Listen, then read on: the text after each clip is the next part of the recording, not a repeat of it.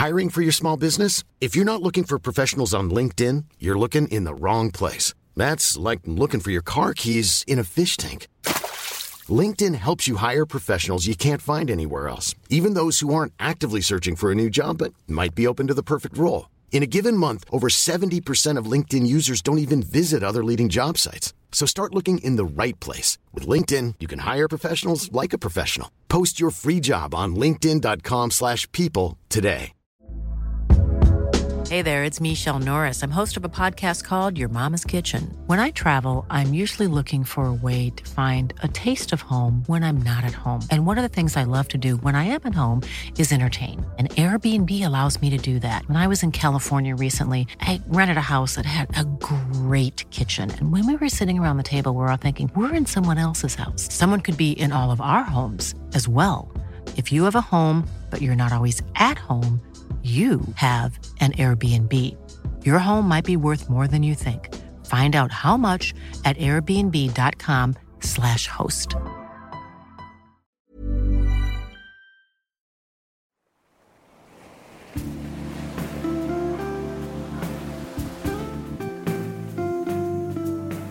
From Postcard from the Past and Wardour Studios, this is Podcast from the Past, the Postcard podcast. This is the podcast where we risk our eyesight by squinting at the tiny figures on picture postcards, deciphering the spidery writing on the back as we explore the memories, meanings, and stories of picture postcards. I'm Tom Jackson, and today I'm delighted to say my guests are comedian Gráinne Maguire and novelist Kit de Waal. Kit and Gráinne, hello and welcome. Hello. Now, Gráinne Maguire is a stand up comedian, comedy writer, and actor. She's performed innumerable times on the Edinburgh Fringe, and she has fearlessly entered the lion's den of politics on Question Time and the Daily Politics. Which uh, she's a brave woman. Uh, you may also have heard her on the radio on the Now Show, Stephen K. Amos, An Idiot's Guide, Front Row, Woman's Hour, and elsewhere.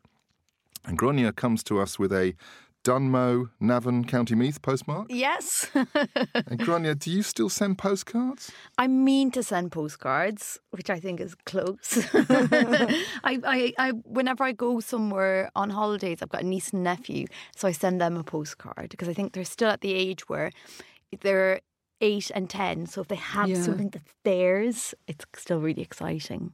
So that's what I mean to do. And uh, how about receiving cards? Ugh.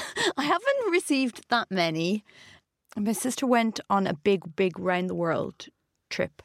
And so my granny was still alive, so she sent her loads of postcards. And one time, I think she was hungover or stressed, but she forgot to put my granny's. But what? No, she forgot to. She. She forgot to put my granny's name on it. Oh. So instead of putting my granny's name, be Isha Maguire, she just put Granny and then the area that she lived in. So And it Clonmess got and there. County Meath. It got there oh. because you know what happened? It arrived at the local post office, and the postman was like, "Okay, so somebody has got a granddaughter who's been on holiday in Australia." So he just asked around, and they said, "Oh, Isha Maguire's granddaughter is in Australia." Oh, I love that. That is an Irish story, isn't it? That, that could only happen there. so great. Brilliant. Well, Kit Waal worked for 15 years in criminal and family law for the social services and the Crown Prosecution Service. But it's her fiction that brings her to Wardour Studios today. And she's won numerous awards for her short stories and flash fiction. My Name is Leon uh, is the novel that's made her name, though. The extraordinary, heartrending story of a boy in foster care, uh, which won the Kerry Group Irish Novel of the Year and was shortlisted for other awards. Uh, a subsequent novel, The Trick to Time, is equally visceral. It's part romance, part tale of loss. Kit's been also been vocal in attempting to see greater visibility and representation for working class writers. And Kit comes to us today with a palimpsest of, uh, of cancellations, postmarks from St Kitts, Wexford in Ireland, uh, and then probably sitting over the, the lot of them, Birmingham in the Midlands. Correct. So, Kit, when did you last send a postcard? I don't, but I do send greetings cards. So I do always, uh, you know, remember my friends' birthdays and nephews and nieces. Postcards, I think the last time was probably about 10 years ago when I had a competition with my brother to find the worst postcard. I found a photograph of two rabbits. I think that was from Whitby. But he won with the photo of an Alsatian from Brighton. I just don't understand why you're saying these are bad pictures. It was so bad.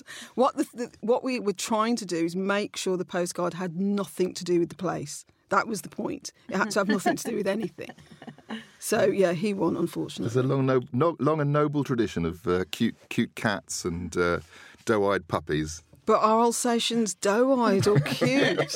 that's the thing, and that's why he won. You know, they say go to Brighton, see the Alsatians. Exactly. exactly, exactly. Well, before we discover the cards that Gráinne and Kit have brought along, I'll give you a quick card of mine. This is, of course, a postcard from the past card, uh, like I do on Twitter, uh, at past postcard. It's an old card from which I've selected just a part of the message. So this is a card of, she's a rather good card actually. It's Butlins in Minehead in Somerset. Uh, and it's a sort of uh, riverboat, I suppose, like like a um, Yeah, New southern states, New yeah. Orleans kind of thing. Um, it looks really. I think it's probably a, a much simpler boat. They've just put some wooden cladding on the Round side. the side, It's yeah. like they've put packing cases on it, and it's called Butlin Queen of the Lake. And there's a fairly industrial building beside, which I guess might be the dining Yeah, room that, or something. that looks grim. Uh, this was sent in 1973, and it was sent to Dorset from Somerset, so not very far. Here's the story Sandra entered the Lovely Legs competition, and what a story there is to tell there. she had her photo taken with a red coat, so she'll have a souvenir. See you all Sunday. Sandra with the good legs. Yeah, well, yeah. we don't know if it's good No, legs actually because story there's a story. Yeah, I don't know if they were good or bad, but um, That's so good. My mum was um, a red coat. Was Is she? it red coat? Yeah. Yeah, yeah. At uh, Butlins in Scarborough. Really? And we've got loads. She she was the woman. She had very good legs, actually, my mom. And she was the woman that peddled the ice cream box. It was a box in those. It wasn't an ice cream van. It was like a box on the back of oh, it. on a bicycle. on a bicycle. Brilliant. And it was called Stop Me and Buy One. Of course. And uh, she she talks about it. Well, she died this year, but she used to talk about it all the time. It would, you know, you wouldn't go sort of six weeks without her dropping in. I was a red coat, Really? as though it was like a general in an army. It was clearly a very sort of formative time for her. How long did she do that for? She probably did it for about three years. Okay, so it was a part of her Absolutely. working So life. she went. I think she went in April, and she left in September, and then she did other jobs just to get back to Butlins. Very good. So she had as much fun as the guests. She did. She absolutely. I mean, she was an Irish girl, away from home, living it up. You know, who knows what she got up to? But if She had a good were- time. If you think of sort of the gloom of Ireland in the seventies, would have been Grim. Yeah, to be a redcoat? My God. absolutely. God, She took it really seriously. You know, she loved it. Bit of glamour. Very interesting. Well, uh, you know, there, there might be cards out there. had a particularly good day selling ice creams today in Scarborough. to let you know at home, images of all the cards we discussed today are on the blog postcardfromthepast.co.uk and you can have a look for yourself. Now, Kit and Gráinne, you've been kind enough to come along uh, to the studio today with some postcards of your own. Kit, let's start with you. What, what's the first postcard you've got here? Okay, the first postcard is um, a pink card, and on the front of it is a fluorescent orange sign that says "The end is nigh." And This is actually a greetings card, isn't it's it? a greetings Yeah. card. Yeah, I collect But you've greetings got a kind cards. of yeah. There's, there's, there's, So there's a a- parallel going on here. I've got a huge box at home of greeting cards that I collect. I never never intend to send them. They're sort of messages to me, really. And this one says on the front, "The end is nigh," and it resonated with me because I was brought up as a Jehovah's Witness, and uh, when I was brought up, Jehovah's Witnesses were saying quite clearly the world was going to end in 1975. Seventy-five. Okay. and it was you know an absolute you know an absolute date that we all worked to so i grew up i was born in 1960 so in 1975 i was 15 and i was obviously a little shit wild smoking mm. you know kissing boys and i thought well i'm going to die soon you might as And- well. Might as well, exactly. and so when I was 16, I left home because the end hadn't come. But I thought it was about to come. I thought the end was nigh. So I left home at 16 and I l- packed it in, you know, because the end's about to come. So I was like, what drugs have you got? and who are you? And let's go to a party and let's. I was wild. This was not the intended effect of this message, presumably. It so was. I mean, it's supposed to frighten you into complete and utter. I mean, it's a cult, and it's supposed to frighten you into submission and, and rule following. And to me and my brothers and sisters, it did exactly the opposite. It made us leave home at the first opportunity because we had to. If you didn't want to be a Jehovah's Witness, you had to leave home. And then it was like, well, we're about to die. Let's let's just go for it. So I was sort of like that till I was 21, and I was just steeped in drugs and alcohol, sex, drugs, and rock and roll. I have to say, it was fantastic. I have no bad memories. But by the time I was 21, Surprised you have any memories at all.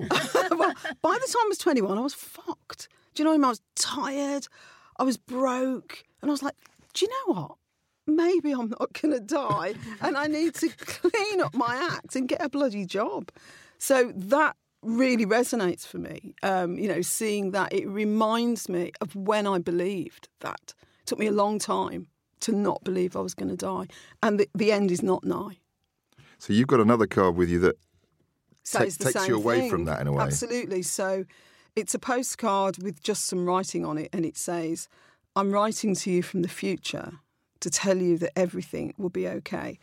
And I love it because it's I, I have to work on believing that every single day because I was brought up with this sense of impending doom, which I still have.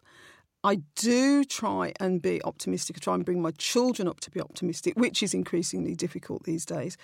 But I do sort of have to say to myself, it's okay. You're not going to die. The world isn't going to end. Because I was brainwashed till I was 15. Well, probably till I was 20, I was think I was still under the brainwashing. And they're your formative years. That's when you, you know, you form your view of the world. You become who you are, and things go in quite deep without you even knowing. So, yeah, that's my mantra. I need to have that tattooed somewhere. But these cards, I mean, these are literally messages on a greetings card and a postcard. In other words, they're the most trite, Yes. trivial messages, Yes. but they resonate with you in a in a much more profound and real way. Absolutely. And that's why, you know, I, I wouldn't send that. I wouldn't send either of these to anyone because, you know, it's not going to mean anything to anyone. Apart from my brothers and sisters, everyone's just going to look at that and think, yeah, cheesy shite. But to me, I'm reading it, I'm going, oh, the end is nigh. It's going to be okay. The end is nigh. It's going to be okay. You know, there's there's a real sort of uh, message to me, very personal, which is, I mean, I I've got a massive box of cards, and that some of them have got things on, some of them just got pictures on it. But I do, you know, if I see them in a shop, I have to buy them because they're like, you know, my therapy, my cheap two pound fifty therapy session. Fantastic. Greetings cards and postcards as therapy. I mean, we, we, we, that's that's a very good way ahead, I think.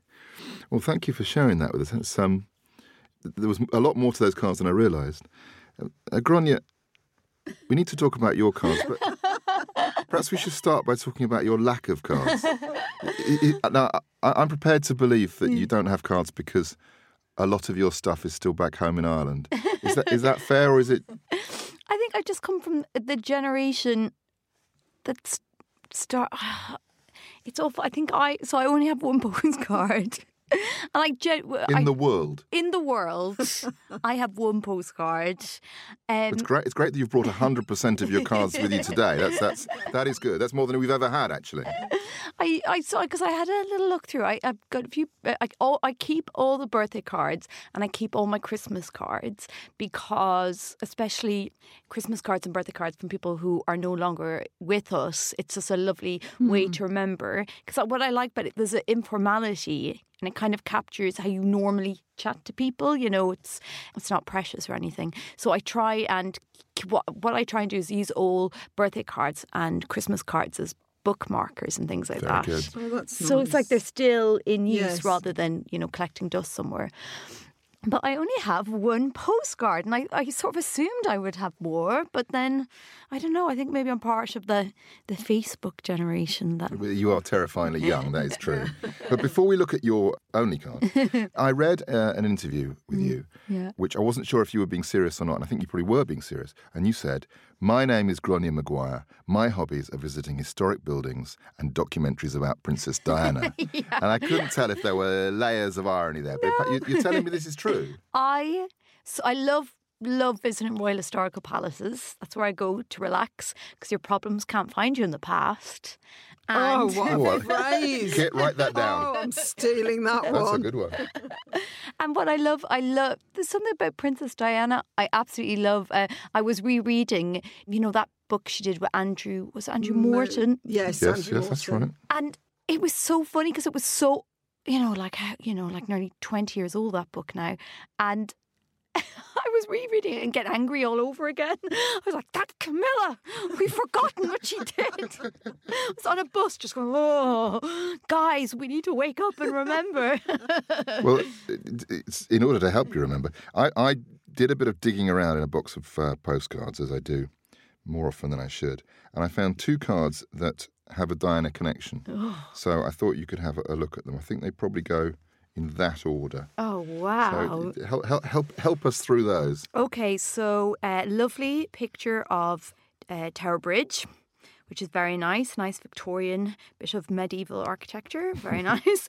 Uh, I'm seeing a fabulous stamp of uh, Charles and Diana in their their heyday before it all went wrong, and it's to a Miss C. E. Rye in Cornwall, and it's hello Christine.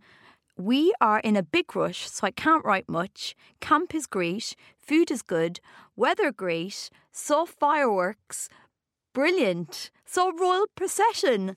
Bye for now, Alison.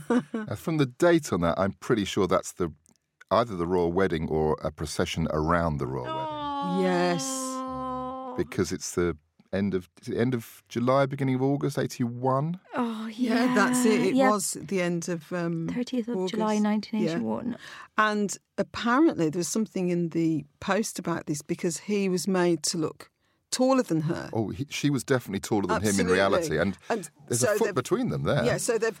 It, it looks like the sort of you know how they'd like to think of the husband and wife. I showed that to someone this morning, and they said, "Oh, it, it's it's so that they could put the Queen's head and the price of the stamp there." Oh yeah, but no, I think there's more to it. Than that. naive. Mm. Yes. Yeah, yeah.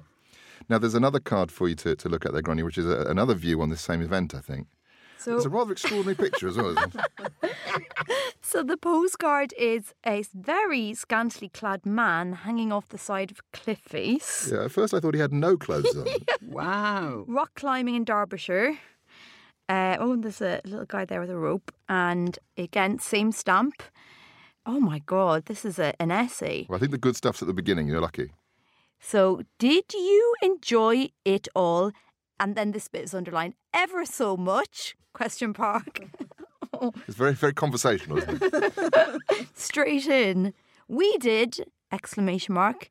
It really was lovely, wasn't it? So gracious of the what's that? The deans? Deans, maybe? the Dean's Lord to keep everyone, in inverted commas, Oh, the de- safe. dear Lord? Dear oh, so gracious of the dear Lord to keep everyone safe and so good tempered. I do praise, ma'am. I do praise some some young talk and singing, and and even now in their honour, and we have shot one on Wednesday. so hope you safe week that you have lots It of is a different language. pennies. And you, oh my, oh god. But I think that. I, yeah, it was all lovely, wasn't it? And I think I think that is referring to the royal wedding. Yeah. Yes. Because the date there The dear Lord kept everyone safe. Yeah, yeah. That's what he was doing. I think that it's day. right. They're, they're, they're absolutely combining their their faith with the success of the wedding. Absolutely. Yeah, it's it's just I think it's quite hard to imagine now people being so invested in a, a royal event like yeah, that, absolutely. Although, and with re- religious content as well. yeah, although Meghan and Harry's to do, you know, that was, in fact, it was really interesting. You know, the following week after Meghan and Harry, was it Princess Eugenie got Oh married? yes, yeah. yes. So that was on the telly, and my son, who's eighteen, just went, "Who's that?" Well, absolutely. You know, that sort of completely non-event as far as he was concerned. He doesn't know who those princesses are. Um, he barely knows who Prince Harry is. You know, they're not interested. It's, it's a different generation. Yeah, and I think we have a different, or that gen- the younger generation has a different pantheon, a different. Yes. The people they look up to are different, or the people they even see as, as sort As of um, royalty. Yeah, Yeah, the Kardashians, for example. I think with Harry and Meghan, it was the fact that Oprah was at their wedding. Yes, that was the big exciting, deal. yeah. My my son watched that because uh, Meghan Markle was so tasty. But that was the impetus. Not I'm watching history here. But maybe there were people sending postcards saying, "Did you? Did you? What was the phrase? Did you love it all? Did you?" Did you enjoy it all ever so much? I love. I love that phrase. That doesn't so much. sound to me English. You know, like an English phrase. Did you enjoy it all ever so much? Oh, I don't know. I suppose it could be. I think it was sent in Northampton. Right. So that's a maybe that's a Northampton phrase. Northampton phrase. Did you enjoy yeah. it ever so much? That's really nice, I think, anyway. But um, I suppose I'm interested in that stuff because it's a public event. It's in the history books. This happened. But it's ordinary people just coinciding with it. Their paths Yes. cross with a public event. And actually, this is a, a thing that happens in your books. Yes. You have Yes. these stories about people on their own trajectory, but they intersect with Totally. things that are in the book, real things, things Yeah. that we know about history. Absolutely. And I've always been really interested in the huge, big, you know, public events like the royal wedding or riots or, for example, in my second novel, the IRA bombing in Birmingham in 1974. But on that day, normal things were happening, ordinary things were happening, and important things were happening. So uh, if you think about 9 11, which only has one you know message to us when we think about 9/11 but that was somebody's birthday. Somebody died on that day. Someone got married somewhere on that day. And so every time they say 9/11 well that's the day my son was born or that's my wedding anniversary. It's like it's hijacked your big date. You know it's been hijacked. It can't it can't any more be yours because it belongs to the world and I've always been interested in the small domestic dramas that go on that are huge to us. They're massive. They're life and death to us. But to the world, oh no, it's 9 11. It's Charles's and Diana's, you know, wedding. It's whatever. And so it stops belonging to you. And you have to, I suppose, work really hard to salvage something from that, to say, this is my day and I am going to have a celebration. I mean, you know, imagine having a birthday party on 9 11 in New York mm. the following year. But at the same time, we're not cut off from the world. So those public events that they're sort of running a parallel path and they, they cross over with us as well. They are part of us as well. Yeah, when they bleed into us, we can't help it. Everything, I think, we're so interconnected now that everything bleeds into everything else. You know, you can't. I mean, most people I know are on social media, even people that you wouldn't expect. And so, you know, you're getting much more than, say, 10 years ago, snippets of things that you just wouldn't interact with normally. You know, the, the recent uh, vote in Brazil, I would not have known about that. I wouldn't have been interested in that. I wouldn't have had an opinion on it. But now I do have an opinion. And I, you know, I'm checking to see what happened and what how what effect does that have. It's both good and bad though. And even if you were the kind of person who's interested, you'd have had to go to the f- overseas foreign pages of The Guardian to find out about it. Yeah. Well, now it pops up. it pops up and it's and it's, it's, it's, also a tre- it's trending. and and somebody's giving it an opinion. It's not just here's the news, but it's the news according to, and this is what it means, and here's the implications for you, and isn't the world going in a bad direction? Mm. And it's, you know, I do think it's bad in a lot of ways, but I would I want to not know? No.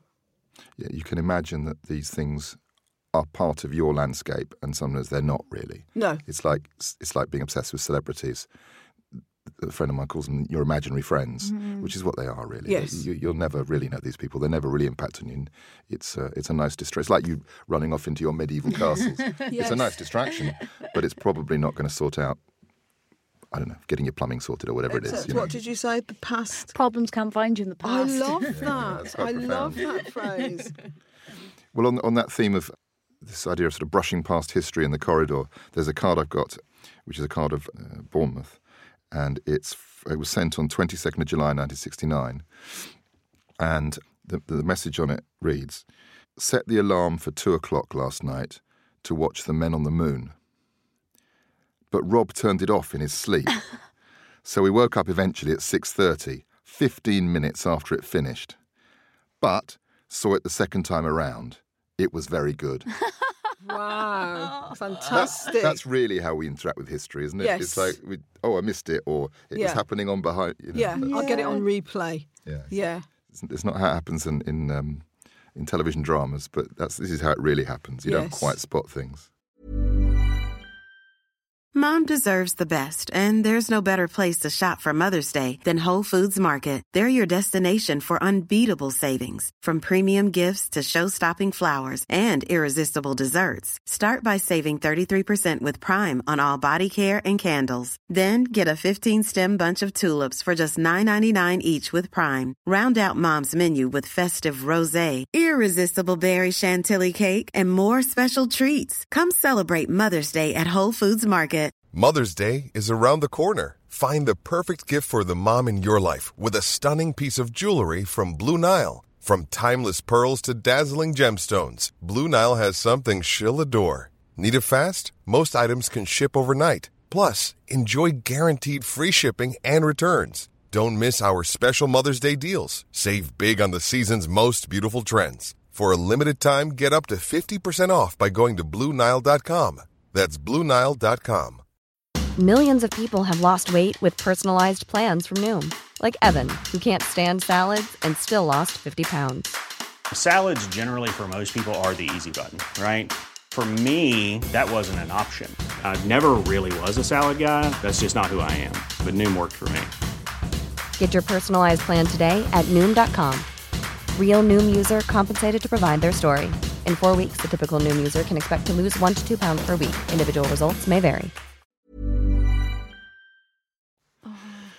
Well, Gráinne, we, we you know we've, we've delayed the moment, but we really need to look at your um, hundred percent of your postcard collect. To some extent, I'm jealous that you've only got one card. My, my garage should be a lot easier to get into if I only had one card. So mine is uh, from 2009. It's from New York, the Big Apple, and it's from my friend Miriam. She had just gone on holiday to New York, and she sent me a postcard saying, "Dear Grania, having a lovely old time out here. I have climbed the Empire State, eaten at Katz's Deli, and had martinis with Angela Lansbury. Oh, this is great. Hope you're well, girl. Love, Mim." Well, so how come she had martinis with Angela Lansbury? Miriam is a very interesting person. She's one of those. She's real. She knows everybody. She's a real mover and shaker. So I wouldn't be surprised she would go anywhere and just be like, "Oh, hanging around with Michelle Obama." That would Oh be my Miriam. So I don't know how. I, I, do I So she remember- never told you the story. I'm trying to think. What I think there was a her friend was in a play maybe with her. Okay. I think that was it. But yeah, she had martinis. with Angela Lansbury. With Angela Lansbury, That is actually the title of a book, Yeah, yeah. isn't it? That is a proper New York adventure as well. You go to New York, something will happen. I know. Martinis with Angela Lansbury. and a Katz's Deli, uh, which I'm very jealous about. So Is that the uh, one from Harry Met Sally? I think so. Yeah, it's sort of like one of those Oh, New York delis. diners. Yeah.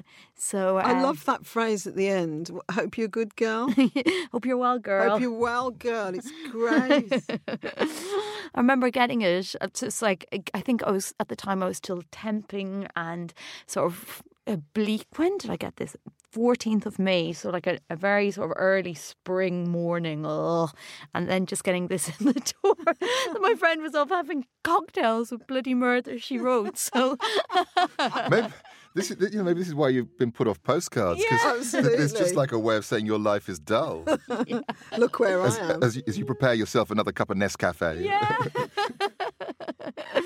so uh, yeah, that's my. That was my. My One and my only. I think you've redeemed yourself. I think cocktails with Angela Lansbury is good. You know, you, you, you, you, it's it's all forgiven, all forgiven. Thank you, thank you for sharing it with us. I'll do another quick one of mine quickly now. This would have been a good one for you in your misspent youth kit because you, you look at that and your eyes, you, you wonder what's wrong with your brain.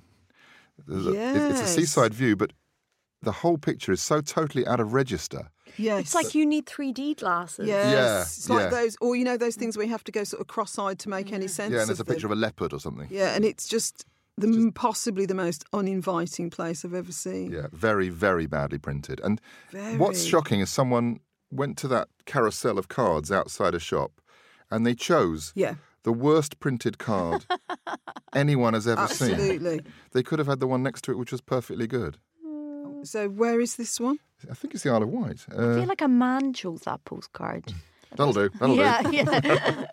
It's a long time ago, 1963. Maybe, in those days, we thought, oh, that, that's all we can get. Yes, yeah. They're probably you know one Maybe of the Isle of Wight was out of register then. And there's this just a elliptical message here as well. He says, I told Bert what you said, but I don't think it sinks in. Or he don't want to know. Oh, I like that. Oh. So, That almost sounds like you know, it's from a gangster. yeah. You know, he's gone on holiday with Bert, and they've said you've got to tell, say this to Bert, and it's like Bert's not getting it because he's he's been punch drunk. You Don't know, wanna know. exactly, Don't and he wanna know. don't want to know. Bert don't want to know. That Bert, the whole Bert is point. the pu- the Yeah. perfect name. I don't know what it was though, and, and why would you say that to Olive and John, Olive and Johnny? And why would you put it on? Bother to put it on a postcard unless he's been told to take Bert away and tell him the news. I told Bert what you said. It could be This is a novel for you. it could be take Bert on holiday. Give him the news. Take him to the Isle of Wight. Wight. That'll, you know, lessen the blow. Absolutely. Blow his mind with a card that doesn't register. well, oh my god. So good. I love that. Good, nice writing though. Look at that script there. Yeah, that's real. That's how my dad writes. Yes, yeah, old style. that's a Nye post. Nye, who published this, Postcard Fans, is now the longest established postcard publisher in the UK. They're still in business. Still in UK, and, and and far better quality cards than that now. Yeah. I might add. What I don't understand is why don't postcards? Why aren't they sold already with stamps? Yes. It'd be so much Oh. Easier. There used to be. I think you can still get post office produced blank ones that do. Mm. But you're right. It would be much. I suppose the only problem is that you'd have invested that in them. So if they're not sold, if the shop doesn't sell them, there's all that value sitting there. It's like um, Or you should sell the postcard and then say, where are you going to put the stamp on? There you go. Perfect. You're listening to Podcasts from the Past, the Postcard Podcast, and my guests today are comedian Gráinne Maguire and novelist Kit de Waal. Now, Kit, what's the second card you got for us today? I believe you might be cheating again. I'm definitely cheating because it's a greetings card and not a postcard, but it's another card that means something to me. And it's a black and white photograph, it's a very old photograph of a man with his back to the camera, standing on a chair or a little ladder, addressing a crowd of men fervently, lots of onlookers. And he has his left arm raised, and you just know he's mid speech and he's talking about something really important. And why I love this photograph and why I wouldn't send the card to anyone is because it speaks to me about having political passion, um, which came to me very late, obviously, because I was in a drug induced fog for a lot of my years. But when I sort of came to and looked around at the world, you know, I, I think, and this would have been sort of uh, early 80s. Obviously, it was Maggie Thatcher's world at the time, and there was a lot to protest there. But compared to now, I don't think we've ever had so much to say, or we should have so much to say, and be resisting so much. And what I love about this guy is who knows who he is, but he's got passion. He's not just letting the world go by in a fog of, you know, Kardashian makeup or whatever. He's standing there and he's talking from the heart. And I absolutely love it. I love that guy. I'd love to know what he was saying. And I suppose because it's it's because it's shot from behind, you can kind of impose Yes. your thoughts onto what he's saying. You don't Absolutely. You don't even see his face. You don't quite know who he is. Um, I think it is, I can't read that at the back. It's in Dublin, isn't it? Oh, Unemployment March, Dublin. Right. 1957. Perfect. Unemployment March. So he's, you know, talking about the government. He's talking about how it feels probably to be hungry and what are we going to do about it. And there's so many people there listening and exactly the same as today. There's lots of people that can't eat, mm. that can't pay their bills, lots of homeless people. And I don't know if this guy is homeless or not or whether he's a politician, but he's doing something about it anyway. And I think that's really, really important. And this is, of course, social media of the time, where you would go to a park or an event, and but you had to go if you wanted to hear it. You couldn't sit at home. It probably wasn't going to be on the state radio. So you had to get out there, meet with other people, and share your views in the pub or in the park or whatever. And, you know, long may it continue, that kind of resistance. I think you know we all have these sort of social media platforms which we use now all the time. I'm, I'm you know, a huge fan of using Twitter and so on. But there is that sense that they're people call them an echo chamber, but they're also very contained. They're kind of there's a lot of noise going on within these platforms, but it doesn't necessarily go anywhere. Yeah. Well, this chap has kind of he's broken Yes. broken through any conventional media, put his stool there, created his own platform, literally, and Yes. stood up and spoken. Absolutely. And I think the other thing is you had to make in those days the effort to engage with um, politics. And now, with, you know, I can retweet on five different subjects. Oh, um, Trump, Brazil, working class writers, uh, whatever. I can just do, do, and I have not properly engaged with those mm. issues. I mean, I have on some of them, but the other day I was, I was reading something about the, the trans issue and and the way there's lots of feminist backlash about who is a woman and what constitutes womanhood. And it was a really long article. It was a, it was a link to a really long article. I looked at it and thought, am I going, am I going to read that? No. But I retweeted it like a mm, prat. Dangerous, isn't it? Yeah, don't. You know, either understand the issue and then have something to say, or leave it alone and don't just jump on and jump on and jump on. You know, you see some tweets that have got like 20,000 retweets. Some of them are just funny. You know, it's, it's a dog on a skateboard or whatever. But some of them contain really important information that I suspect 20,000 people don't fully understand the issues. And so it's, it's about educating ourselves by turning up things like this and actually listening. And I, I feel as well, sometimes when I um, go on Twitter, I really envy, you know, like if you were just a serf, you know, Yeah. 500 years ago, you were like, what? I know this sounds bad, but you had would be aware of your limited influence. Yes. But I feel sometimes I am so aware of trans issues, working class rights, what's happened to the NHS, what's happening in America, the rise of the far right, and I feel personally that it's my fault because I'm not doing enough. Yes. And I think, oh, it'd be so great, like a hundred years ago, whatever. No. Just have a little. You'd have field. eaten your crust. You'd have s- sat down in the dirt, and you'd been quite happy. No, but it, it's true. You you don't. You wouldn't have felt as impotent. You wouldn't have had the information. That's the first thing.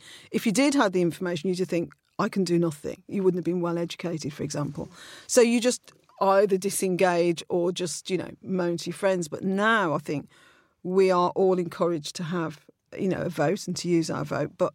The response it can weigh you down, is what I'm saying. I think all that I think, it's, information. I think it's accelerating and growing as well because with uh, the situation in America at the moment, that a great number of British people feel both very strongly about what's going on and feel they should actually express their opinion and almost want to influence it in a way that I don't think that's been the case with previous American administrations. No. You just you feel sucked into it. I think it's because you're exposed to so much of it, Mm. and you know you, it's right that you feel outraged at things Yes, but you're utterly powerless to do anything about it. You're in, you're in, you know, Crawley or absolutely. Croydon or. I remember being at a literary festival and someone said to me, "What Trump had just been elected. What do you think about Trump?"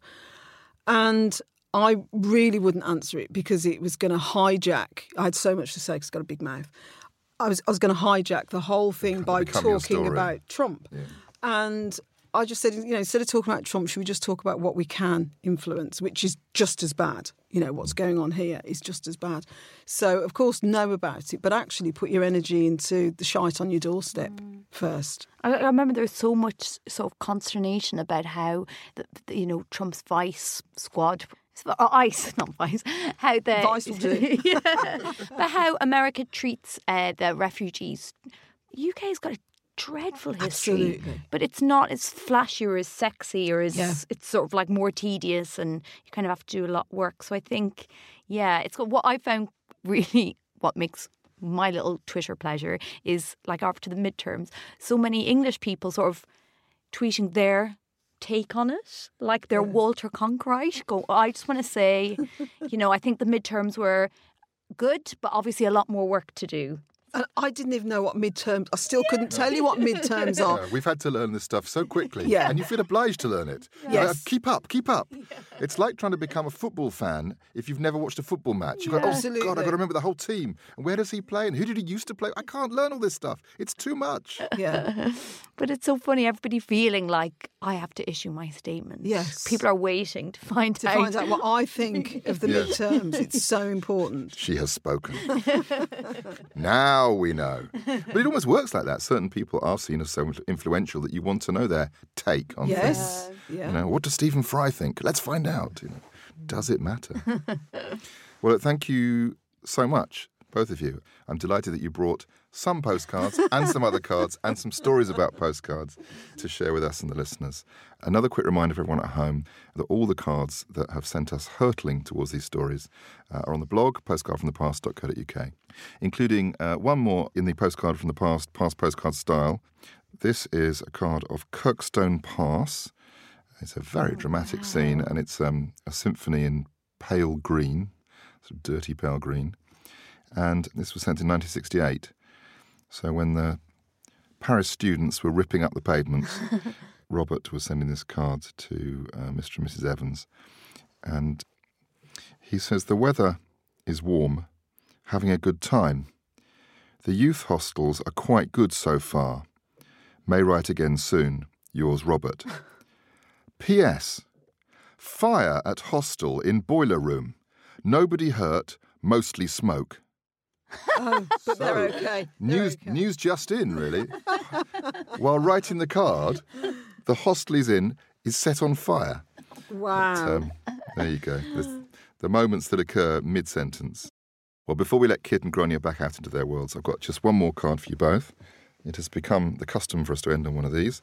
Um, I don't know if either of you have seen one of these before. Oh, wow. no, what is that? Phonoscope. What does it do? There's actually a message on that one, I think. So there's a, a little sort of Pierrot clown playing a, a Spanish guitar, looking wistfully. Wow. I mean, what's sea. what's with the thing? The the, the eye business. So that is, That is freaky. um uh, uh oh god, what's it called? My brain's gone. It's like a commedia dell'arte yeah, thing. I don't know which dell'arte ca- mask. Is he put? I think it says Pulcinella. I think he's called Pulcinella, which I think is the same as Mr. Punch. Yeah, the yeah, Punch yeah, yeah. you could you put this on the on a I nearly said gramophone. Shit. I think that's the right word. Turntable, and Oh, it would oh, play whatever this guy is supposed to be playing. A Well, musical card. It's possible. Oh my word! Do you want to have a look at the message, Gráinne? Oh wow. The writing's easier than that last one. So on the back it says, This is a lovely spot. The weather has been glorious so far, and we have spent most of the time on the beach. Went on a boat trip yesterday, and now my back looks like a beetroot. It rained last night, so we are going to the hairdressers this morning, as it looks as if it will brighten up this afternoon. It's very gay in the evening here. Lots of music and dancing. See you soon. Love, Joan. There you go. You should go to the hairdresser because it might be fine. Uh, What, what, what, what intrigues me about this is that these cards, and we- we'll, we'll have a chance to listen to this in a moment, they were typically supplied in an envelope. And you, you, you meant to send them in an envelope, really, because that's gone all the way through the post with record grooves on it. Wow. I mean, it go- uh, uh, if I've anyone. never heard of one of those. Well, Charlie next door has got some amount of technology. We might be able to see if we can get this to play. Italy. What was that in the 60s when that was sent or 70s? Uh, late 50s, I think. Oh, wow. It'd be so glamorous, wouldn't it? So glamorous to get one of those. So high tech. I think you'd call it going to the continent. Yes, exactly.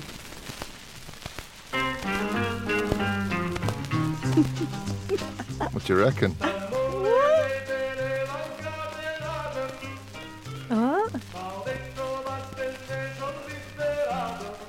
This is worth a trip to the hairdressers.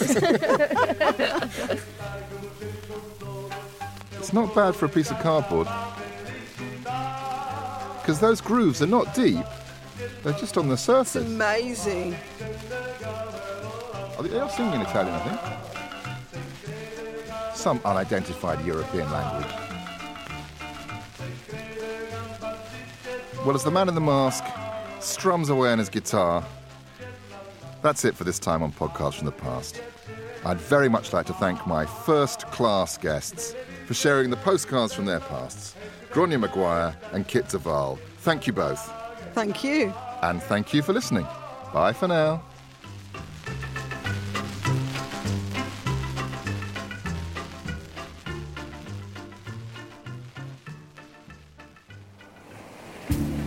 You can see more postcards with their messages posted every day on Twitter. do follow me at Past Postcard. And you can buy the book, Postcard from the Past, by me, Tom Jackson, at Amazon and all good booksellers. And if you're looking for podcast production, check out wardourstudios.co.uk.